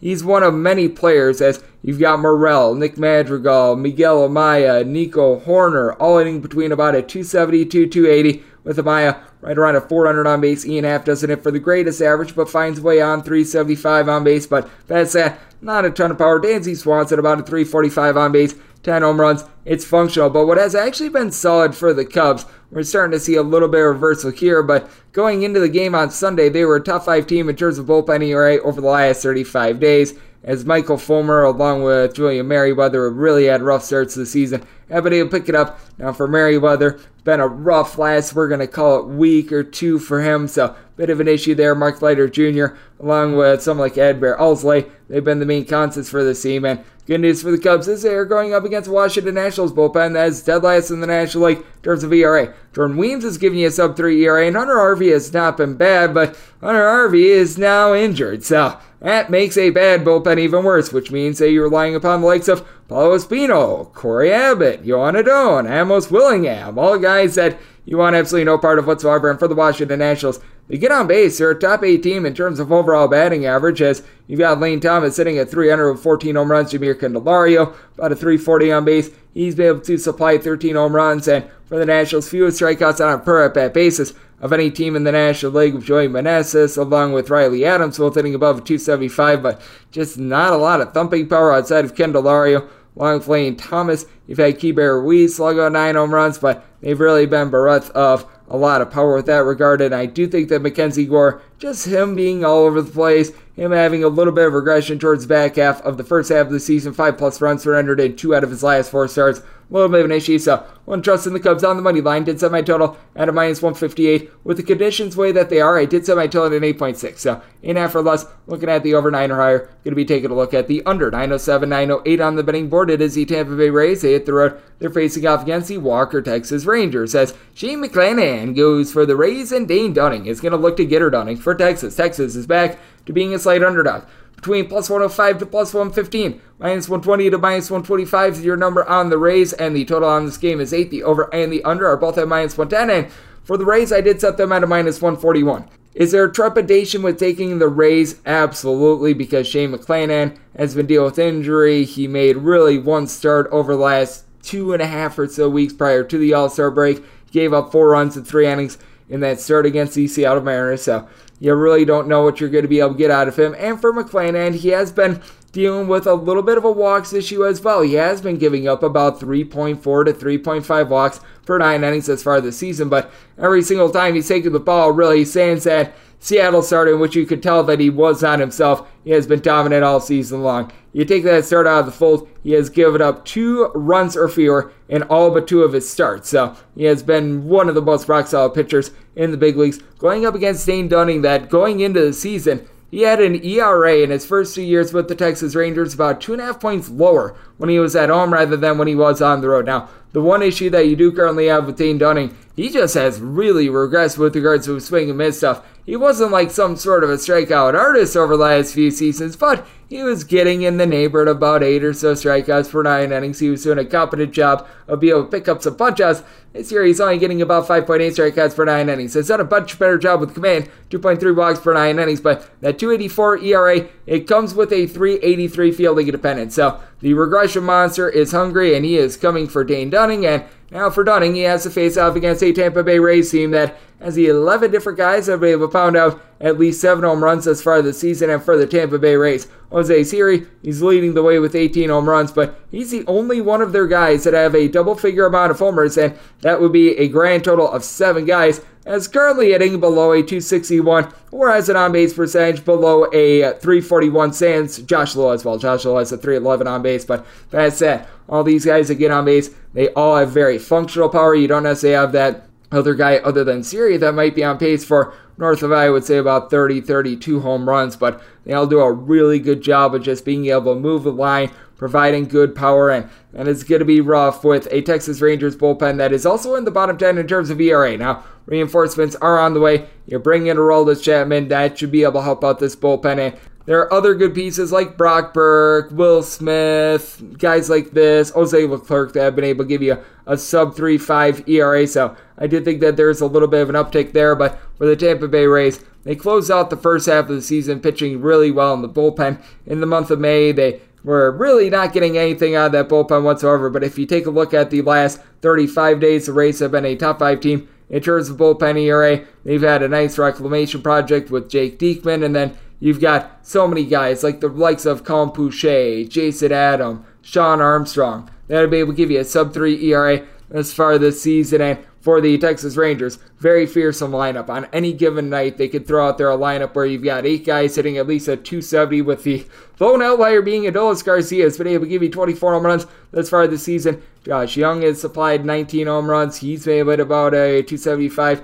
Marcus Semien, one of the best leadoff hitters that we have found in the big leagues. Corey Seager, 420 on base, 355 average with 13 home runs and less than 250 at bats. Ezekiel Duran is hitting you 300. He's got 12 home runs. You just go down the list, and the Rangers are checking every box. But if you do take a look at the advanced stats, both of these teams, they are perhaps doing for a little bit of regression with regards to bats. That said, I do think that both of these pitchers as well are doing for a little bit of regression, and I do have a few question marks with Shane McClanahan taking the mound in this spot, but I do have a little bit more faith in McClanahan than I do in Dane Dunning, so I did set the Rays as a minus 141 favorite. Going to be able to take them on the money line, and did set my total at 8.9. Do I think that both of these offenses might regress a little bit? Yes, I still think that 8.5 is a little bit too low. So looking at the over and the money line of the Tampa Bay Rays, this is going to be the DK Network right up pick 909 910 on the betting board. The Detroit Tigers throw to face off against the Kansas City Royals. Jordan Lyles goes for the Royals, and Matt Manning is on the bump for Detroit, and Detroit is a favorite between minus 120 to a minus 130. Plus 110 to plus 115 is your number on the Royals. 9.5 is the total. Under is minus 115 and the over is minus 105. The networker IDA pick is going to be on the total, and I am going to be taking a look at it under. I'm going to describe how putrid these offenses is. I set my total at an 8.7, and with the Tigers, did set them at a minus 133 on the money line. Now, the biggest stat in this game is that got someone in Jordan Lyles that he's made 17 starts this far this season, and the Royals are 1 and 16 in those starts. It is not good to say the least. Jordan Lyles, though, has actually pitched a little bit better recently. That's not saying much because there was really nowhere to go but up, and he's a tad bit better at home. 551 home ERA, 736 ERA on the road. This despite the fact that he is giving up north of two home runs per nine innings when he's at home for Lyles. Gives up about 2.8 walks per nine innings, and if you look at the advanced numbers, he still stinks. He doesn't stink to the point where he pro- probably should be a 1 and 16 in his 17 starts, so his fielding independent more around a 551, so it is nearly a full point lower than his actual ERA. Now, Matt Manning has an ERA that is a full point lower than his fielding independent. Then again, this is a very small sample size. He's only made five starts, and in his three starts since coming off the injured list, Two runs are fewer in two of them. The lone exception is when he went up to uh, Coors Field and he gave up four runs in five innings to the Colorado Rockies. Completely understandable for Matt Manning. Gives up about three walks per nine innings. Has never really been a strikeout artist, but I don't think that that's going to hurt him.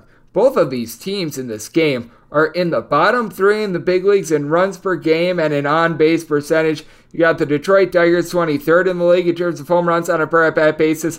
The Royals are 29th. Now, for the Royals, you've got two guys that are able to pound out the deep ball Bobby Witt Jr. along Salvador Perez. Between 15 and 16 home runs apiece, both hitting between about a 258 to a 260. So they've been able to do their part. Nobody else in the lineup active is currently having north of seven home runs thus far this season for the Kansas City Royals, and you've got so many guys that just have not been able to move the line. Nicky Lopez, Michael Massey, MJ Melendez, Dairon Blanco, along with Samad Taylor all hitting below a 220 right now. It is a plurable. Royals dead last in the big leagues in terms of on base percentage. And for the Detroit Tigers, good news is you do have Riley Greene back in full. That's very helpful. He's been hitting for nearly a 300. You have three guys Jake Rogers, Kerry Carpenter, Spencer Torkelson, both between 11 and 12 home runs this season. And to the credit of Kerry Carpenter, has been hitting at 275 along with Matt Vierling. These guys have been solid, but likes of Javi Baez, Rogers, I mentioned before, Eric Haase, Zach Short. You go down the list of guys that they are hitting a 220 or lower, and none of these guys have north of a 300 on base. That's an issue as well. And for the Detroit Tigers, they're about a league average bullpen in terms of ERA, but you've got some guys that are relatively reliable, and you saw that the last time Matt Manning took the mound. Last time Matt Manning took the mound, he was a part of that combined no hitter against the Toronto Blue Jays. Got the likes of Jason Foley, Tyler Holton, Jose Cisnero, giving you a sub 350 ERA. Beau Brieske has resurfaced as a little bit of a long reliever. I think that he might be able to give you a little bit of something. Now, for the Kansas City Royals, bottom three team in terms of bullpen ERA, it is up and go. Carlos Hernandez, Jonathan Heasley, not guys that you necessarily want to be trusting in. But if there is good news, the bullpen is relatively rested because Brady Singer, he was able to make it eight innings yesterday, so that helps them out as well. I do think that Matt Manning is going to continue to be rock solid, and I frankly just think that both of these offenses are going to continue to sink. So my DK Network right pick, that is going to be on the under side. I tell it at an 8.7. So even if this dips down to a 9, still do like an under. And with regards to the Tigers, like them up to a minus 132 on the money line. If you are taking a look at that run line, you're going to get anywhere between a plus 120 to a plus 125 recognize that with the Royals, all but two of their losses in Lyle starts have been by multiple runs.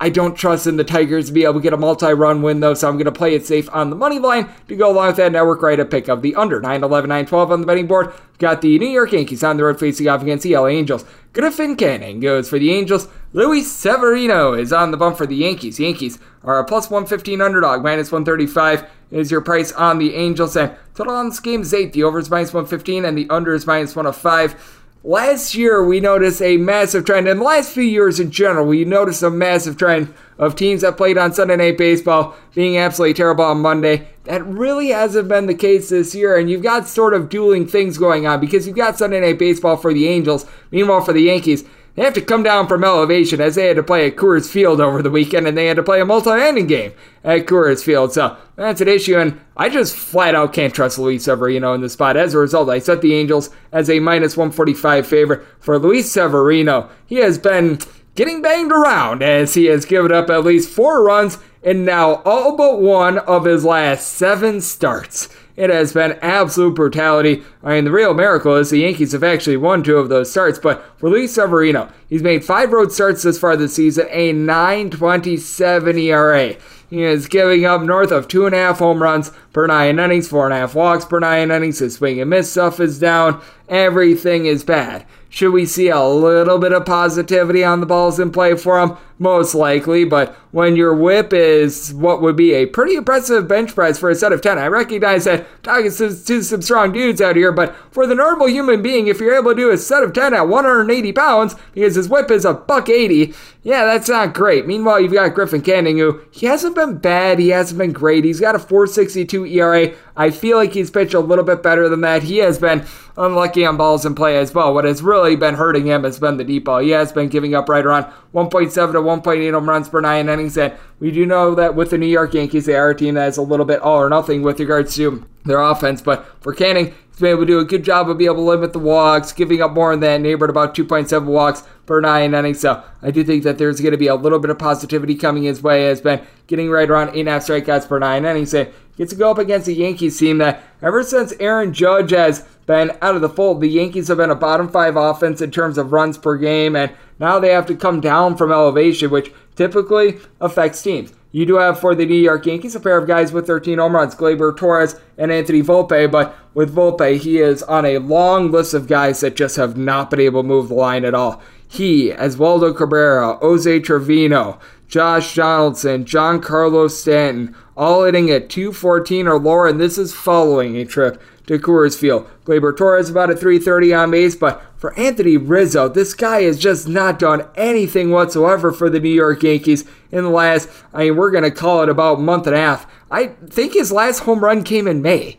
I mean, it has been a really long time for Anthony Rizzo, so that's a big issue for the New York Yankees. Now, what is not an issue for the Yankees is going into the All Star break, this team was a top two team in terms of bullpen ERA. I'm not going to really give an update updated bullpen ERA because they played a series in Coors Field. It would be a little bit unfair to do that because everything gets elevated at Coors Field. You've got the likes of Nick Ramirez along with Tommy Kahnle, Ian Hamilton, Wandy Peralta, Clay Holmes, all guys that entered into the series with a sub 3-3 ERA for the LA Angels. Overall, the season, they're a little bit below average in terms of their bullpen area, but they do have guys that I think are relatively solid, likes of Jacob Webb, Jose Soriano. Throw in there the closer and Carlos Estevez, Matt Moore. They've been able to give you a sub 3.5 ERA. You're seeing the likes of Chris Devenski and company starting to come downward. That's not necessarily too terrific. And for the Angels, Big thing with this team is all the injuries that they are fighting through. They've been dealing with an injury to Brandon Drury, having Mike Trout out of the fold. That's not too terrific. Anthony Rendon, he's out as well. But I mean, what else is new with Anthony Rendon being out of the fold? But Mickey Moniak,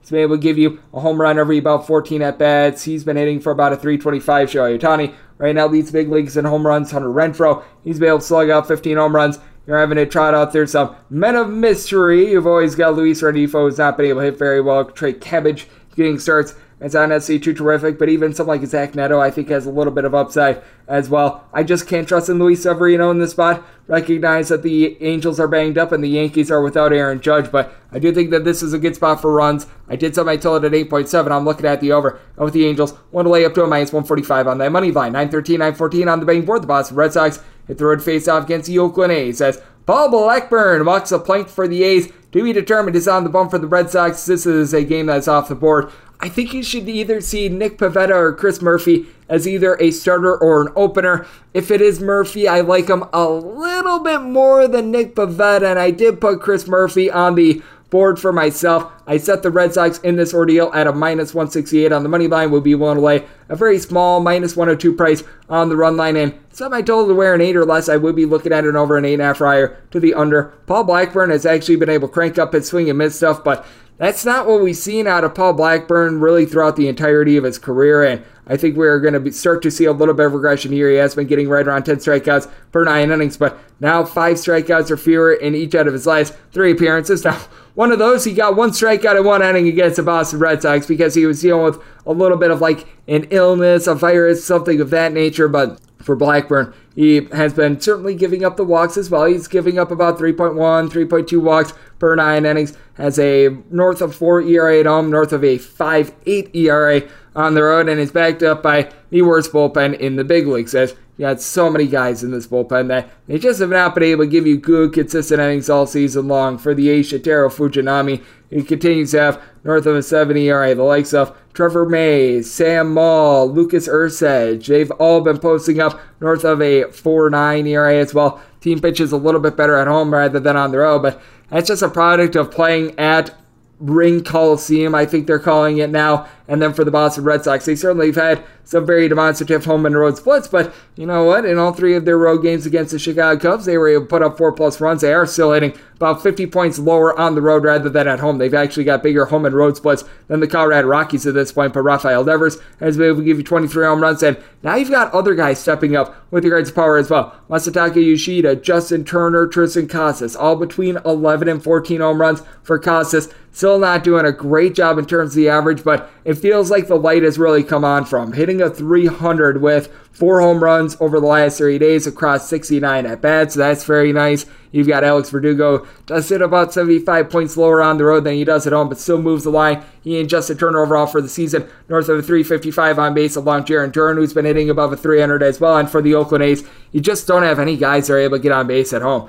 This is an Oakland A's bunch that at home, they are hitting as a collective a 213, and you're dealing with an injury to Esteury Ruiz. He is the top base stealer in all of the big leagues, and he is the only guy in the lineup that has seen north of 25 at bats at home that is hitting above a 239. That's a big, giant issue. Brent Rooker has been able to give you five home runs at home. Ryan Noda, six. And these are the only guys that have been able to give you north of four home runs in Oakland thus far this season. So you've got a total lack of power there. The team has an on base percentage at home that is sub 300. There's just really no taking that. And even though it is a little bit of a poo poo platter with the Red Sox bullpen, the Red Sox bullpen has honestly not been terrible recently. This Red Sox bullpen over the last three days, they're hovering right around 10th in terms of bullpen ERA.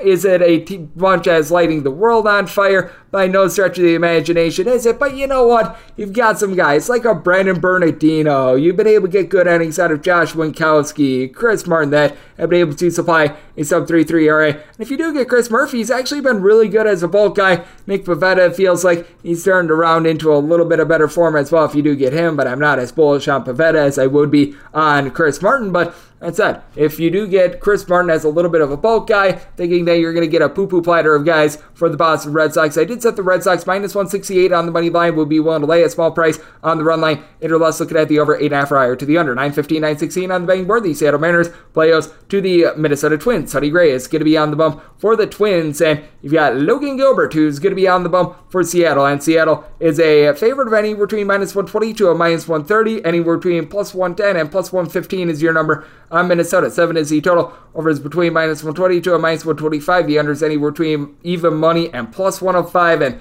with the Twins, made them a plus 134 underdog. I'm going to be one to back Logan Gilbert. Feels like Logan Gilbert has been getting a little bit unlucky thus far this season, and I do think that things are going to start to turn around for him a little bit as got a guy in Sonny Gray that has been able to do a solid job getting right around nine and a half strikeouts per nine innings and has allowed three runs or fewer in all but one of his starts as far the season. But for Sonny Gray, it just felt like he was seeing some regression towards the back half of the first half of the season. His command was really lacking as well. So I do have some worry spots with Sonny Gray. He's been a bit lucky on balls in play. Three home runs surrendered in 99 and a third innings. It's actually been a little bit better on the road than he has been at home. 274 road ERA compared to a 3 ERA at home. But you take a look at his last four starts, has posted up a 456 ERA. So we are starting to see a little bit of a slowdown with Sonny Gray. Meanwhile, for Logan Gilbert, he has been a little bit all over the place as far this season as well, but has now given up two runs or fewer in four out of his last five starts. It feels like the positivity that I've been banking on this season with him,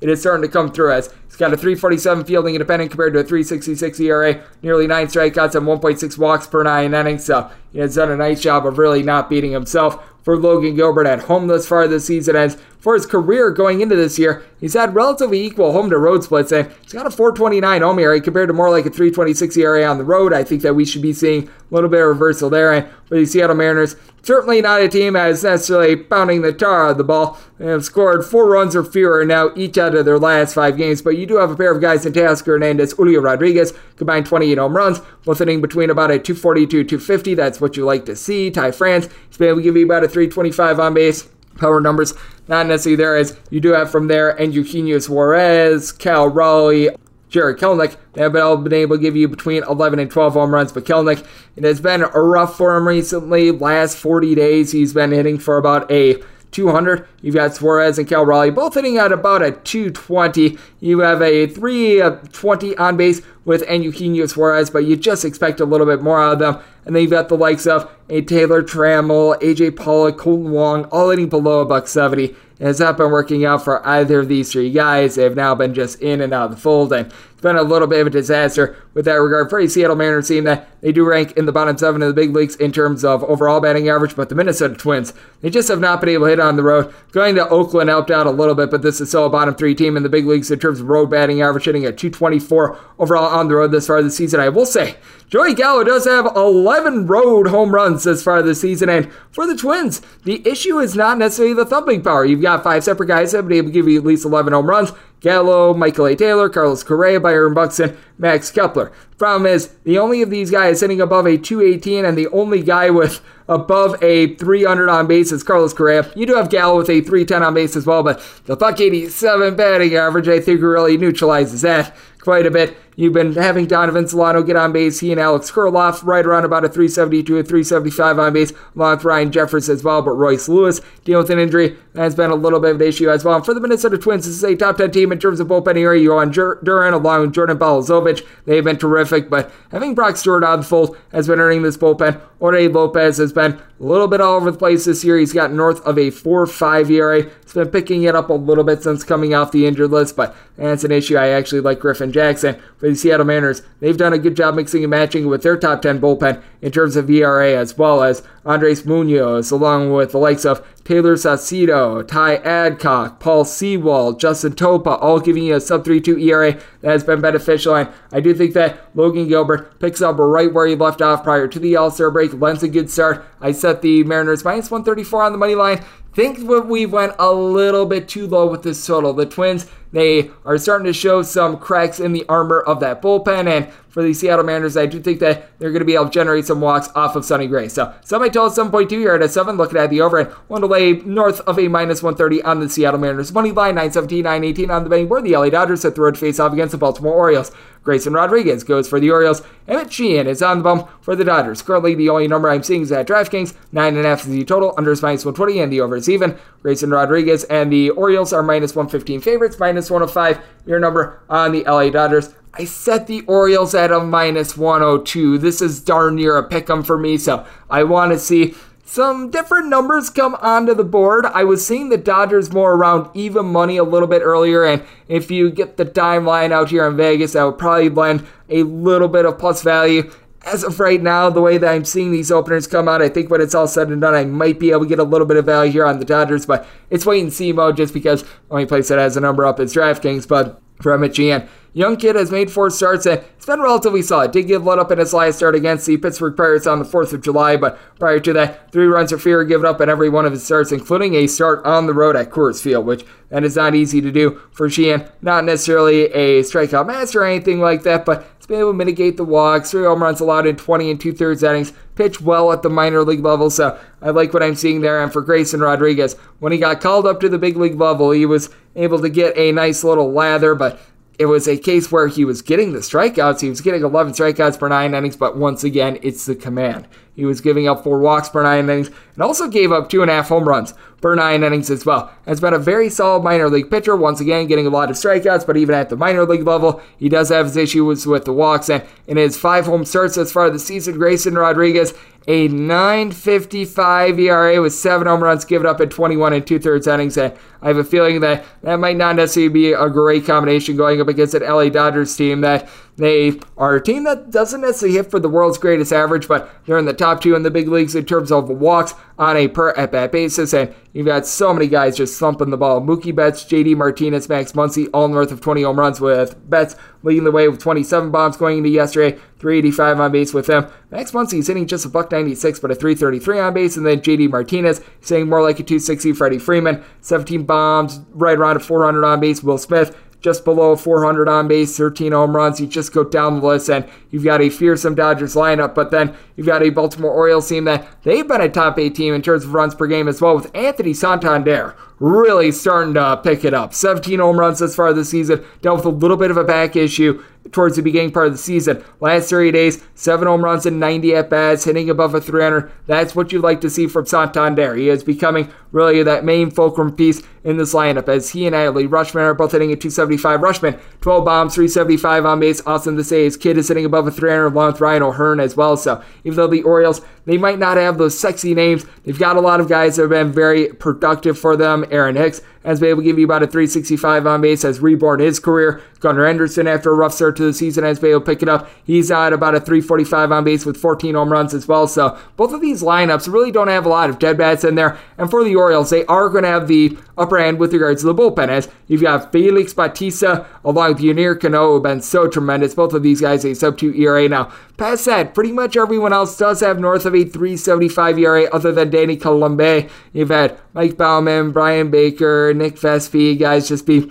sort of neither here nor there, but for the LA Dodgers, this is a bullpen that does rank at the bottom 10 in the big leagues in terms of ERA. Now, the good news for the Dodgers is over the last 35 days, they have been a top 10 team in terms of bullpen ERA. You've been noticing these guys picking it up a little bit, but the likes of Alex Vesia, Yency Almonte, Phil Bickford giving you a 5 plus ERA, not great. Caleb Ferguson, Sutter, Gradwell, a couple with Evan Phillips as well. These have been the guys that have been able to do a relatively solid job, but I do think that that bullpen advantage going to the Baltimore Orioles is big. Battle of Young Guns, I probably would give a little bit of an edge to Sheehan just because Grayson Rodriguez at the big league level has been a little bit teeter totterish, but I do take a look at this total, set mine at a 9.3. I think that this has been a total with some movement, but at a nine and a half like I'm seeing right now, I'd be taking a look at the under if we get back to a nine. Personally, would rather have a nine over rather than a nine and a half under, but we'll be looking there. And with the Orioles, set them at a minus 102. So a plus price on the Dodgers will put me there. If I'm able to get pretty much like even money or better on Baltimore, we'll be looking there. So pretty much I'm taking the underdog in this matchup, and I'm going to be taking a look at a nine or less the over and a nine and a half prior to the under. And we wrap things up with 919, 920 on the betting board.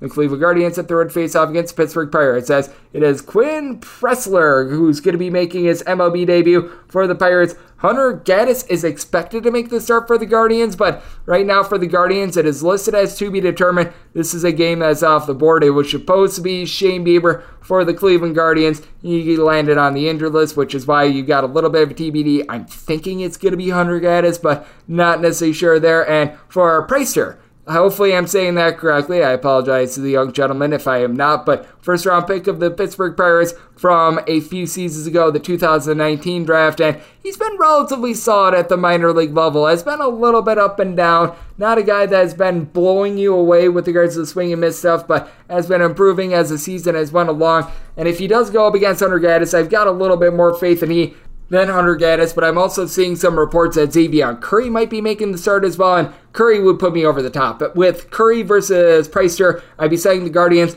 right around about a minus 110 favorite and a total to wear an 8.5 or less. I'd be looking at the over 9 or higher. To the under, Curry has made a few start slash long appearances throughout his career. He's someone that I think could probably be able to give you three, maybe four innings for the Cleveland Guardians before you toss it over to a bullpen that has been in the top two in terms of ERA all season long. With someone like an Eli Morgan, who's a former starter that's able to give you multiple innings, and Yel De Los Santos is able to fill a little bit of time as well. Cody Morris is someone that made starts last season. These are all guys that are giving you a sub 3-3 ERA. Trevor Stephan has been rock solid as well. And for the Pittsburgh Pirates, bullpen towards the beginning part of the season was very solid, but they are coming off of an 11 inning game as well that they played on Peacock, and you've been seeing ever since the injury to Jose Hernandez, who was posting up a 263 ERA. Team has been going down the toilet bowl. You do have Carmen Mlodzinski along with Yerry De Los Santos, David Bednar, Dauri Moreta, they've all been able to give you a sub at 350 ERA. Yohan Ramirez as well coming back in the fold. That's big, but Ryan Borucki has not necessarily been too tremendous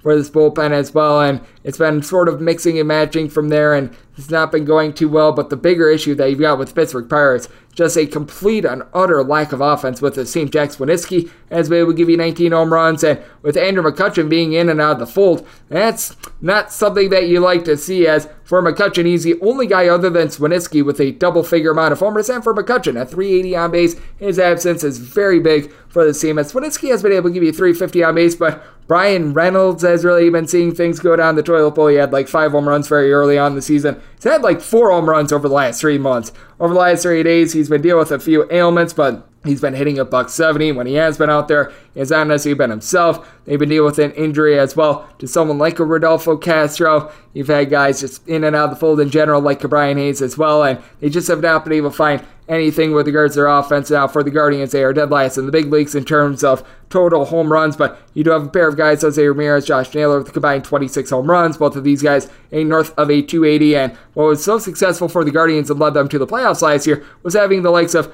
Andres Gimenez, Steven Kwan, Will Brennan, Amed Rosario, only north of 270. Well, Rosario, Kwan, and Brennan are back to between about a 262, 270, and it's helping out. You still could use them to move the line a little bit more to make up for that lack of power, but all in all, got a little bit more faith here in the Guardians, even though Priester, I think, is going to be very good for the Pirates moving forward. They just don't put a lot around him. And Curry versus Priester did set the Guardians as a spot where I'd be willing to lay up to a minus 110 with them and eight and a half or less, looking at the over nine or higher to the under, and that will wrap things up. For the Monday edition of the Baseball Betting Show, now part of the VSiN Family Podcast, a big thanks to Justin Perri over at Shot Quality Bets. He joined me in the last segment. If you do like hearing from this fine podcast, Baseball Betting Show, you're able to subscribe wherever you your podcasts, Apple Podcasts, Google Play, Spotify, Stitcher, and TuneIn. If you have a question, comment, segment idea, whatever you for this podcast, you do have one of two ways we offer those in. First one is my Twitter timeline at Jaden underscore D1. Keep in mind, letters EM. They mean does not matter, so as per usual, please send these into the timeline, and the other way is find an Apple Podcast review. If you rate this podcast five stars, it is very much appreciated from there.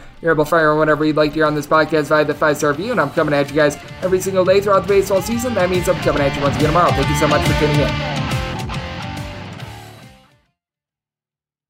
NFL Total Access, the podcast, is getting you ready for the 2024 NFL Draft. I'm your host, Andrew Levy, and I'll be delivering two shows a week to make sure you're caught up on the very latest NFL news, including every free agency move and how it changes the draft needs of your favorite team. Draft experts and talent scouts, mock drafts, and a few shock drafts, too. NFL Total Access, the podcast, is already on the clock on the iHeartRadio app, Apple Podcasts, or wherever you get your podcasts.